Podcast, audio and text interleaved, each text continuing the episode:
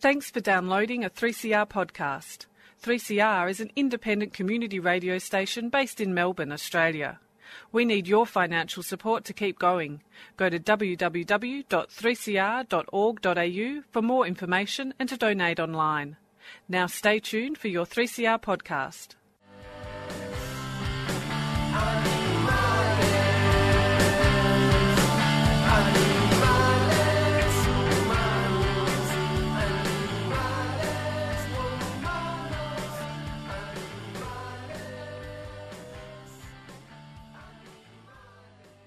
Freedom of Species brings animal advocacy to the airwaves. It's a radio program dedicated to raising awareness about issues concerning animals.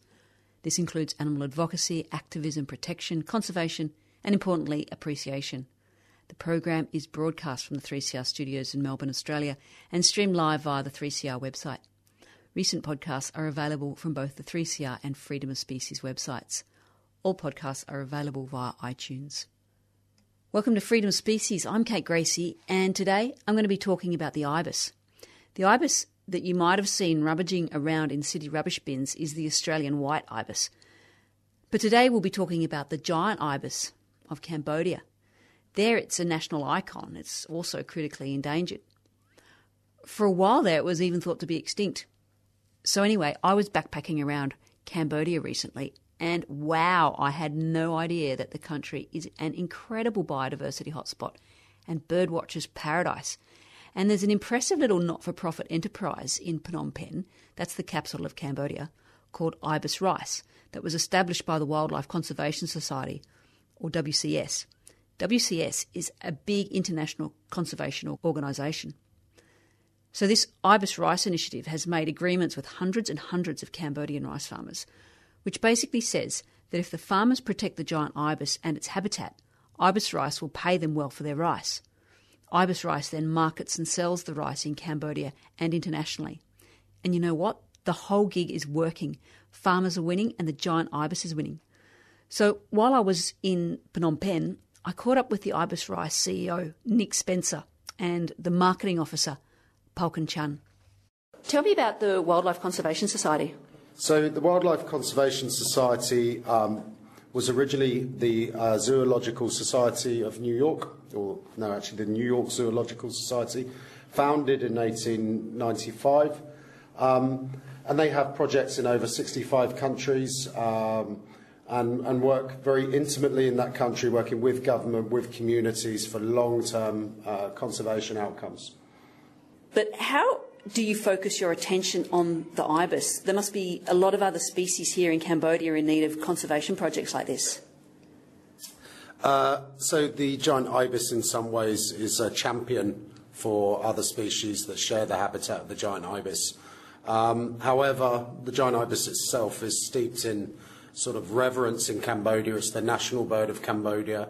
Um, and it was actually considered to be either extinct or very close to extinction at the end of uh, end of the 90s, uh, and it was camera traps um, just just alongside one of the communities that we worked work in in 2001.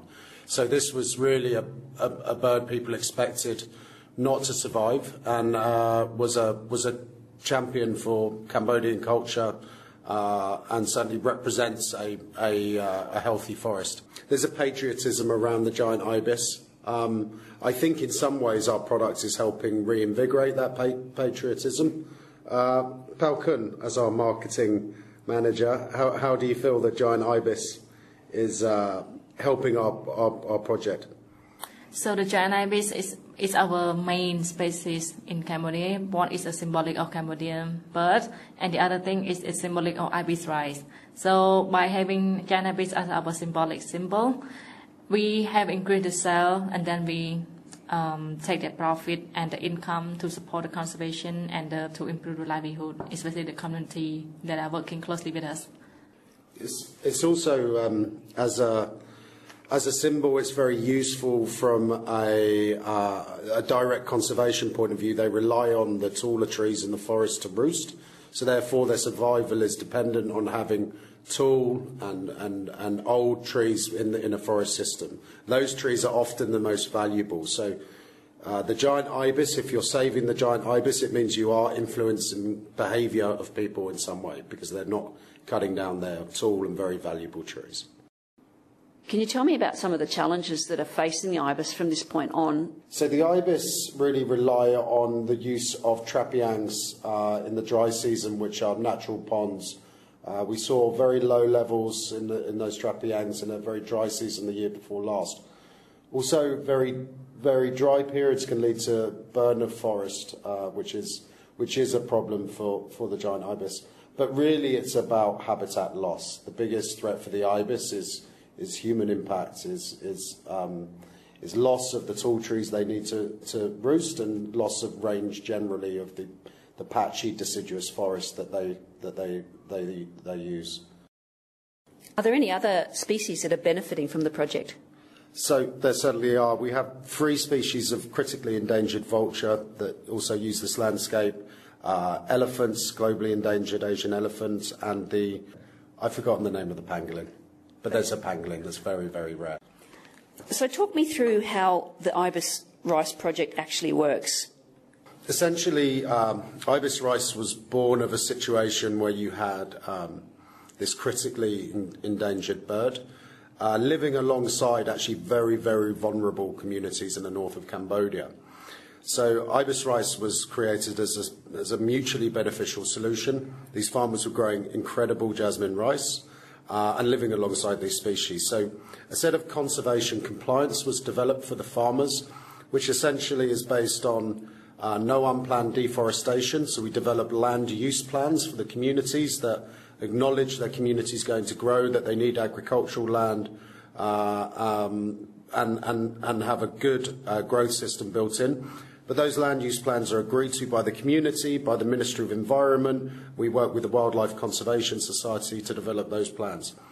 What we then do is uh, incentivise adherence to that land use plan, uh, zero chemical use in agricultural production, and zero hunting policy. Uh, we monitor those, uh, those rules with the uh, Ministry of Environment rangers, community rangers, uh, satellite imagery, and also we have these community networks that feed back when potentially there's, there's, been, uh, there's been people breaking those rules. Once we're happy a farmer or a household has, has been uh, compliant to this conservation compliance, we, we then buy their rice at a premium. So uh, essentially, we're incentivizing adherence to this conservation compliance, and then the consumer in return gets a great product and is paying a premium for both the quality of the product to support the farmer and, and contribute to conservation. I just want to back up for one second. You talked about the hunting of the ibis. Mm. Why were people hunting the ibis? Was it for food or was it for feathers or what was it for? So it, it was, we think it was more around egg collection. Uh, I'm not uh, I'm not a biologist or an ecologist. My background's in business, but I've got very close to this. But I think it was more around egg collection and disturbance um, of hunting parties going out into the forest. So um, the the ibis themselves apparently don't taste particularly good, uh, but um, the the eggs were collected, and I think that was a big threat to the to the to the giant ibis. Can you kind of quantify the size of this project? So we're currently working with uh, over a thousand households uh, in the north of Cambodia that have direct impacts on uh, half a million hectares of forest. Is the Cambodian government on your side? Uh, the Ministry of Environment are, uh, are incredibly engaged in, in what we do. Um, it's a difficult situation where you have different, different aspects of government working towards different aims. So is the project actually working, as in are IBIS numbers actually increasing? Yep. So we've seen, uh, uh, I can't remember exact numbers now, but we've seen from uh, almost no detection of the giant ibis to uh, in the areas we work, um, 300 uh, individuals, and, and there's thought to be, I think, about 500 in Cambodia. That's fantastic. Now, Ibis Rice started almost 10 years ago, right? How were those early days of the project? Was there much resistance from the target farmers and, and the authorities, or, or, was it an immediate success? Um, I think conceptually uh, the farmers could see that there could be a link between uh, uh, an incentive based around their rice production and following some rules. This was before my time, and I think ibis rice was in the early years developed very carefully and very slow, slowly, uh, mainly because the key to ibis rice is having this land use plan, which is developed in a participatory process and agreed to uh, by individuals, the community, the commune, the Ministry of Environment, advised on by the Wildlife Conservation Society. This is really the, the framework that we then feed incentives into. So the development of that, the research into whether premiums based around compliance would change behaviour, a lot of time was taken to really sense check whether this was going to have conservation impacts and livelihood impacts. So what I've done uh, in the last two and a half years is coming to a point where uh, we had illustrated that this works from a well-being improvement and from a conservation perspective. Deforestation rates were reducing, the giant ibis numbers are increasing. My job was to come in and look at it from a business perspective and see how we scale it and how to bring it to break even. Um, so I'm quite glad that, that, that we trod very carefully in the early years and spent uh, a significant amount of time and resources researching what the impacts were and making sure that communities um, were fully engaged in the development of this program. What did rice farming look like prior to this? So, I mean, the rice farming has always been uh, a very traditional method of cultivation. So there, there wasn't chemical use prior. Really, what we're incentivizing is, is making sure that people didn't switch to a high input uh, production. The main thing we've we've, we've impacted or changed, I think, is uh, unplanned expansion of rice production. You see uh, huge rates of, rates of deforestation across Cambodia in the last 15 years, and this is essentially driven by, uh, by timber extraction and then scaled and unplanned um, agricultural expansion. So really what we've changed is we've stabilised both the, the land use and, and stabilised a, a a zero input system, which is incredibly important for these waterways. Do you have plans to expand this current project? Yes, yeah, so we are, we're now, now we've got a business model that is scalable. Uh, we're taking ibis rice to, uh, to more protected areas in, in, the north of Cambodia. And we're also looking at um, taking the, the model of a land use plan and then it's incentivizing uh, adherence to that land use plan to other products, potentially cashew in the, uh, in the east of Cambodia, um, some non-timber forest products that could be shade-grown coffee, uh, could be cardamom. So we're, we're really, uh, we feel like we have a framework now uh, and we're starting to develop client base such that we can uh, develop products that are most relevant to communities that we want to engage and have the biggest impact. Is that while still protecting the ibis, or they'd be protecting different species? They, they potentially be protecting different species. So in the east of Cambodia, um, we have uh, extremely important populations of primates, um, gibbons, pileated gibbons, and uh, uh, dangers. Um, black shanked douc langur, thank you. well, you know a lot about the black shank. It's a type of primate, primate okay. group. We call it black shanked douc langur, macaques monkey and a yellow grass gibbon. So um, yeah, they would be protecting different uh, different species, but I think these sorts of incentive programs and um, uh, compliance-based agriculture is it's really about preserving habitat uh, and and then reducing hunting. So uh, the habit, habitat preservation uh, uh, can really benefit anywhere there's a protected area from a scheme like this. Do you get requests from other farming communities within Cambodia or, or even within Southeast Asia to start a, a project there? Certainly, um, communities are very uh, communities around our current communities are waiting with bated breath for us to come and work with them. So that's great. That's a good sign. Uh, the Ministry of Environment is seeing uh, this approach as um, really important uh, for communities that live within protected areas across Cambodia. Um, so there is a desire to see this replicated and, and, and uh, duplicated in other protected areas. But like I say, it's really important. I think the important things are that the product is really high quality because we're expecting consumers to pay a premium for it. So we have to look for uh, the right product in the right in the right situation, and um, it needs to be uh, scalable and inclusive to as many of the households in a in a protected area as possible. Let's take a song break with this song Mondul Kiri by a band called Cambodian Space Project.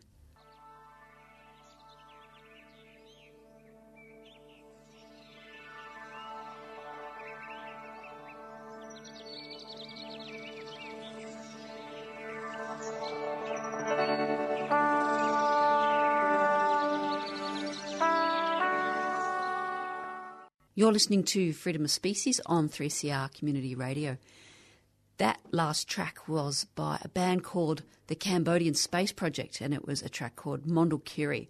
I probably completely mangled that pronunciation, but oh well. Moving right along, we've been talking to Nick Spencer and Palkan Chan of Ibis Rice, which is a project in Cambodia for the conservation of the giant ibis. Now we're going to keep talking to Nick and Palkan, and Palkan is explaining how the project has successfully raised the awareness of the plight of the ibis amongst the Cambodian population. The ibis rice um, has been working in Cambodia for almost like 10 years.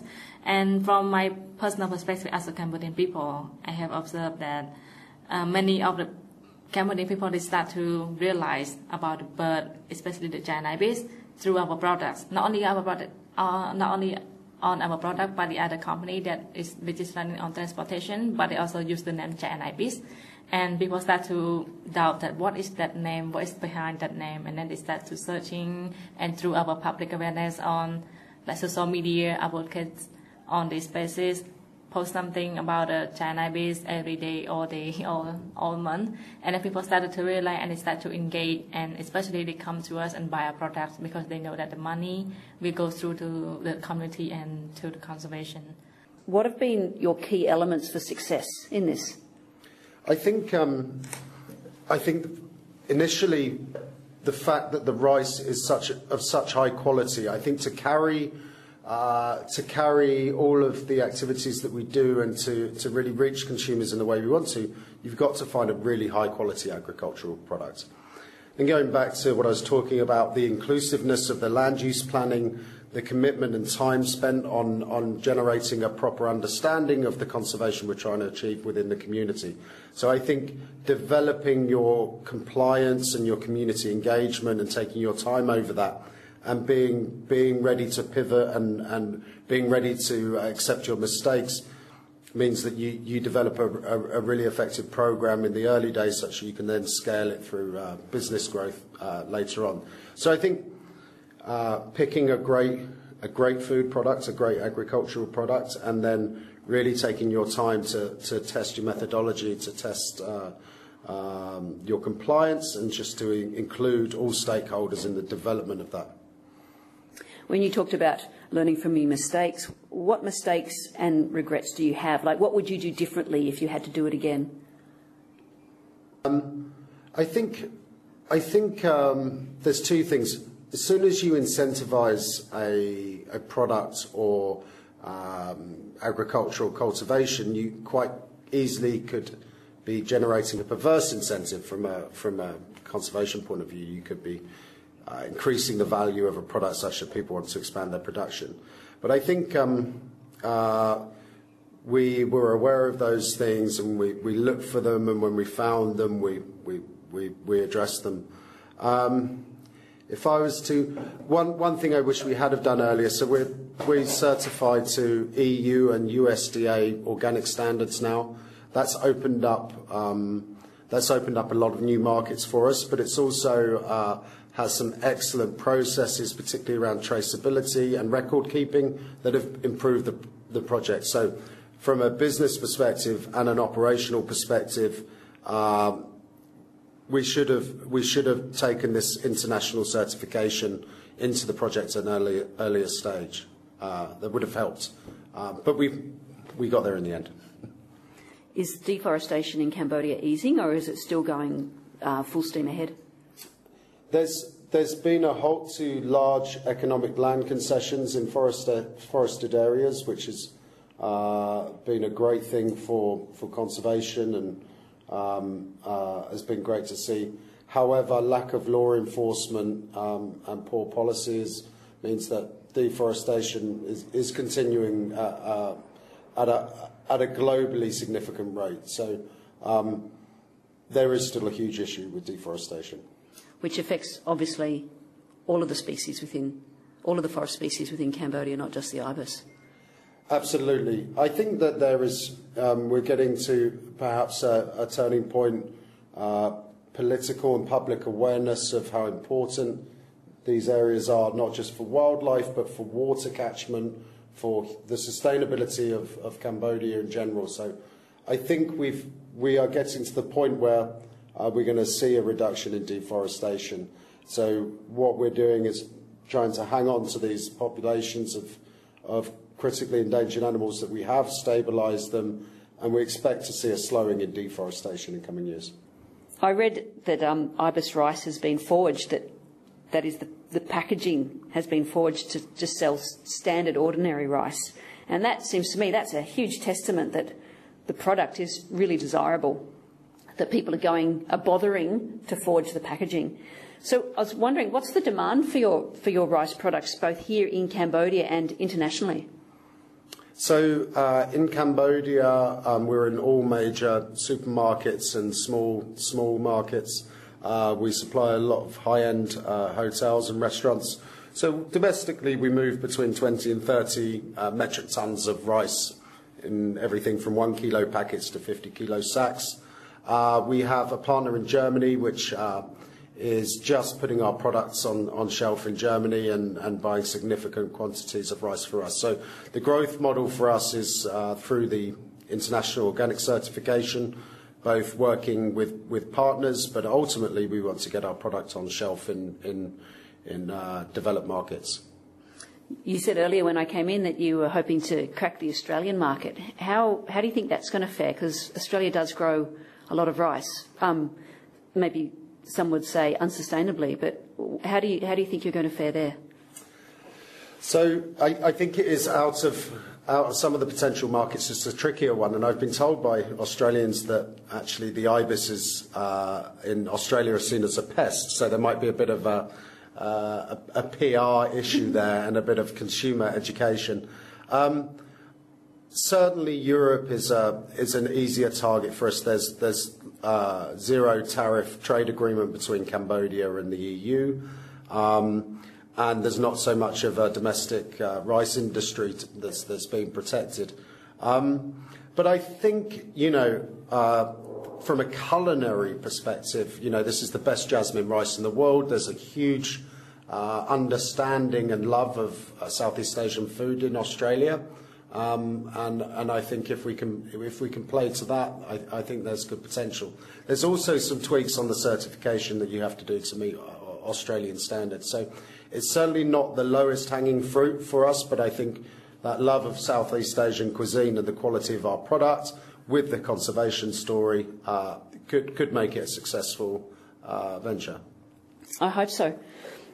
Now, your jasmine rice, I mean, is it really any different to any other jasmine rice? I mean, how can a bird conservation project manage to produce a superior product? So we grow a variety called um, Dul, which is a truly Cambodian variety of jasmine, uh, and it's actually a variety that won uh, International Rice of the Year three years in a row. Um, the rice is allowed to grow very slowly. It's a very long variety.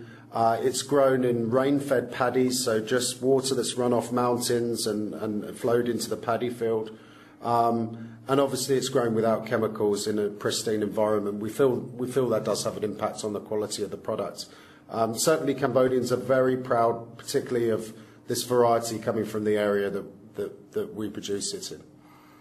Now, how does farmer participation impact on, the on the farmer's own wider environmental understanding? I mean, do they become advocates and champions of the environment, or does their participation in the project simply allow them to make a, a better income or a better living?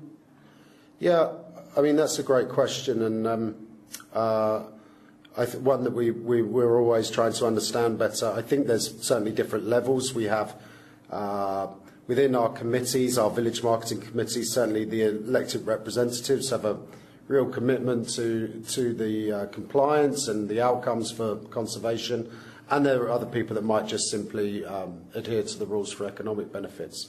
Um, I think the fact that this serves as uh, a reason to sit down as a community and make plans for how you're going to use your resources and to link uh, people's opportunities to one another is a, is a great thing for conservation. And certainly adding in the ecotourism activities, uh, the community uh, uh, biodiversity researchers and rangers, there really is a lot of uh, income and activities that's all linked to conservation. So I think over time it has a huge impact on community understanding of conservation. Who's behind Ibis Rice? Is there some seriously big foreign philanthropical dollars behind this, or, or is it foreign government aid, or who's bankrolling this? So, um, WCS founded, the Wildlife Conservation Society founded Ibis Rice, and WCS implements a lot of um, uh, state uh, donor money, aid money. So, uh, USAID, um, uh, the EU, uh, the strategic funding for protected area management, also built into those are components for livelihood. So in the first six years, um, we were about 50% reliant on, on donor income and 50% re- reliant on, uh, on, on, on the revenue from rice sales. Last year, we had pretty much a break-even year, and we had no donor funding. So we've moved, we've moved on from that. We are now raising money to try and expand more quickly, but our um, our commitment uh, is to essentially be able to fund all of, these activities through revenue generated from rice sales. Uh, like I say, we are fundraising so we can expand more quickly, but uh, we, we are building it such as it's financially, all of the activities will be financially sustainable through the rice sales. Now, in Australia, we have the white ibis. Now, it's a wetland bird, but now you find lots of them foraging in garbage bins in Sydney. They're commonly called bin chickens. And um, it's a shame because many people consider them to be dirty and, and they're pests. And I suppose they're, they're pretty stinky and, and, and they're not the prettiest of birds. And I just find it's a really sad situation because, you know, in my opinion, they're just, they're just trying to survive after their natural habitat has been, um, has been so hugely modified by agriculture. And I mean, sure, the, the white ibis isn't critically endangered, but I reckon there's a lot we can learn from Ibis Rice about coexisting with wildlife. Is there anything, any suggestions or advice you can give Australians about coexisting with, with, our, with our white ibis? Yeah, I think, um, well, going back to your point around, you know, the modification of landscape through agriculture, I think um, Australia's led the way in, in, in, in some ways in um, crop rotation and looking very scientifically at, at how to manipulate soil, sometimes through uh, crop rotation. But I think that integrating diversity and avoiding huge expanses of monoculture is, you know, is, is really important. Um, I think that obviously Australia is, is in a, a, a, different circumstance to Cambodia, but I think uh, uh, just a general level of appreciation uh, uh, through something like Ibis Rice. Hopefully, I can educate a consumer overseas and and uh, and encourage them to take a, a, second look at what's around them and what's what's important where they are. Uh, that would be the hope of some of the, some of the provocation of our, our story. You're tuned to Freedom Species on 3CR Community Radio. You've been hearing from Nick Spencer and Palkun Chan of Ibis Rice in Cambodia. Now, keep listening because we've got a couple of community announcements just after this. Uh, hi, my name's Sarah. I love coming here because they offer vegan food. Hi, my name's Paul. this is my first time at Friends of the Earth. I think it's really awesome and the food's great, really healthy and nutritious.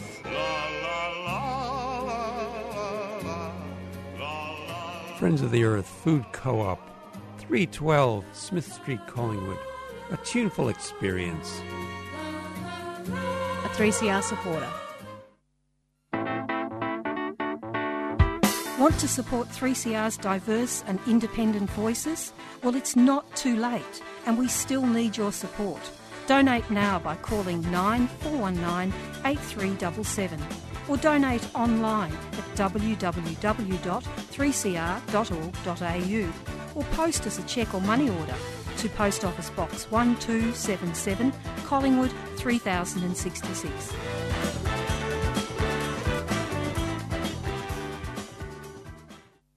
Freedom of Species is a show about animals, for animals, listened to by humans. Tune in Sundays, 1pm. So, some community announcements before we wrap up. The new documentary Chasing Coral is screening at Murdoch University in WA on Monday, August the 28th.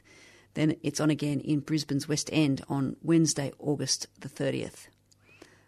The other excellent documentary, The Plastic Ocean, is screening in Orange, New South Wales, and at the Loop Bar in Melbourne CBD, both on Tuesday, August the 29th. Then it's on again in Mackay, Queensland on Thursday, August the 31st.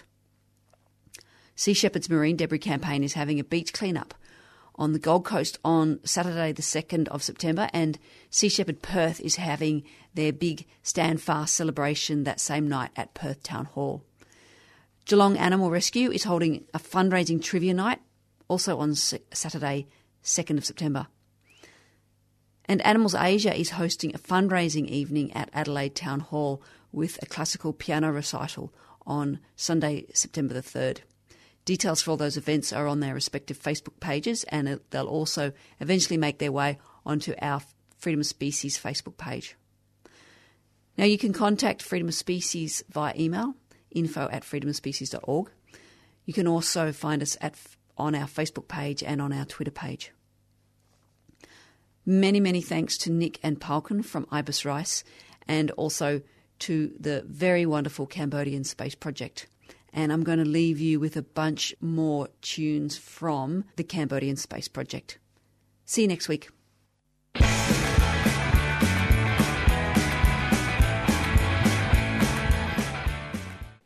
You've been listening to a 3CR podcast produced in the studios of independent community radio station 3CR in Melbourne, Australia.